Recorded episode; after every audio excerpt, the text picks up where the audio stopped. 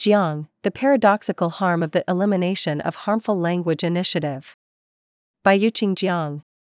I've read a lot of op eds lately on Stanford's now infamous Elimination of Harmful Language Initiative, EHLI.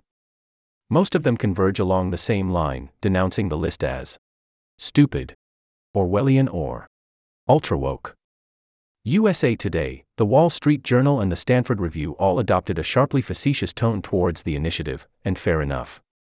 But in this article, I want to focus on something that most commentaries and discussions on the topic overlook. That is, what precisely was wrong with the now withdrawn list. A recent opinions article in the Daily, which took a sympathetic stance towards the EHLI, regards the flaw of the list as simply being too careful by including certain words that were unnecessary. The article asserts that the opponents of the list fail to look past the politically correct flavor and recognize the positive impacts the EHLI would have had namely, empowerment, improvement of self image, and promotion of inclusiveness of campus. I do believe initiatives like the EHLI could have positive impacts if created in the right way with the right rationale. But I don't believe the EHLI, in particular, would have had positive impacts. A perfectly valid rationale for creating such a list would be to inform readers who come from various backgrounds, cultures, or countries what words may cause offense to members of protected identity groups. This could help prevent individuals from inadvertently generating harm or conflict. Although Stanford's list included a few offensive terms, i.e., slurs, targeted at protected identity groups with this rationale, the EHLI's motive is essentially different. The EHLI's preamble states the following The goal of the Elimination of Harmful Language Initiative is to eliminate many forms of harmful language, including racist, violent, and biased, example, disability bias, ethnic bias, ethnic slurs, gender bias, implicit bias, sexual bias, language in Stanford websites and code.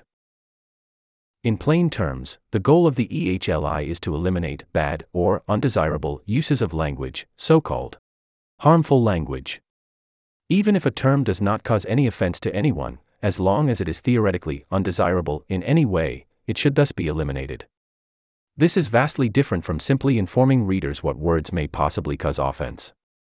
Consider the terms blacklist, abort, mankind, or people of color. The EHLI proposes that we eliminate their use not because they may cause offense, but because they may have theoretical negative effects or are theoretically suboptimal. For example, the EHLI suggests eliminating the use of blacklist because it assigns negative connotations to the color black, racializing the term. So, what is wrong with such a rationale?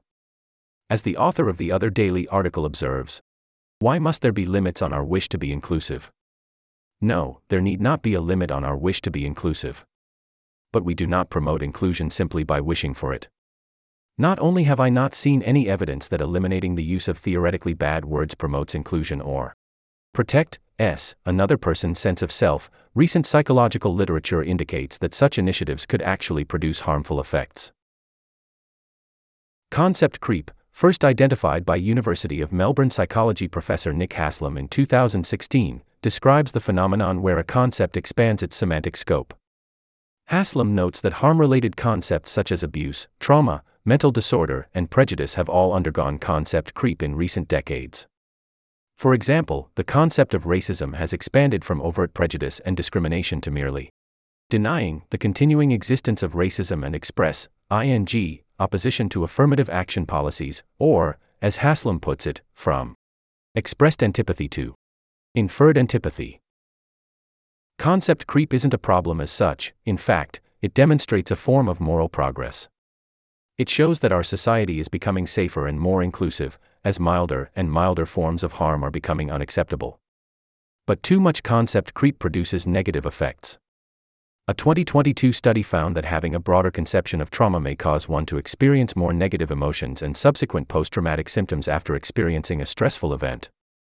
A 2019 study also found that training that seeks to broaden the concepts of harm and offense led people to perceive more harm and offense in ambiguous situations.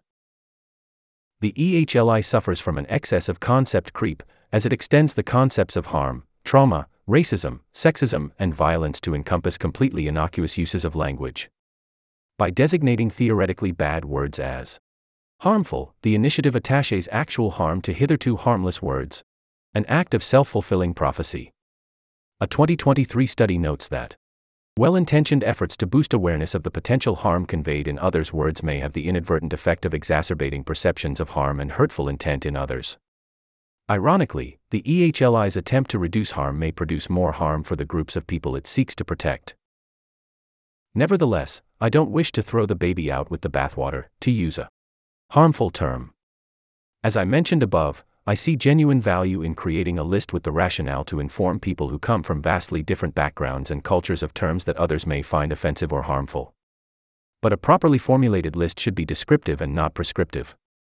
It should simply convey what members of protected identity groups find harmful, as opposed to proposing what should theoretically be considered harmful.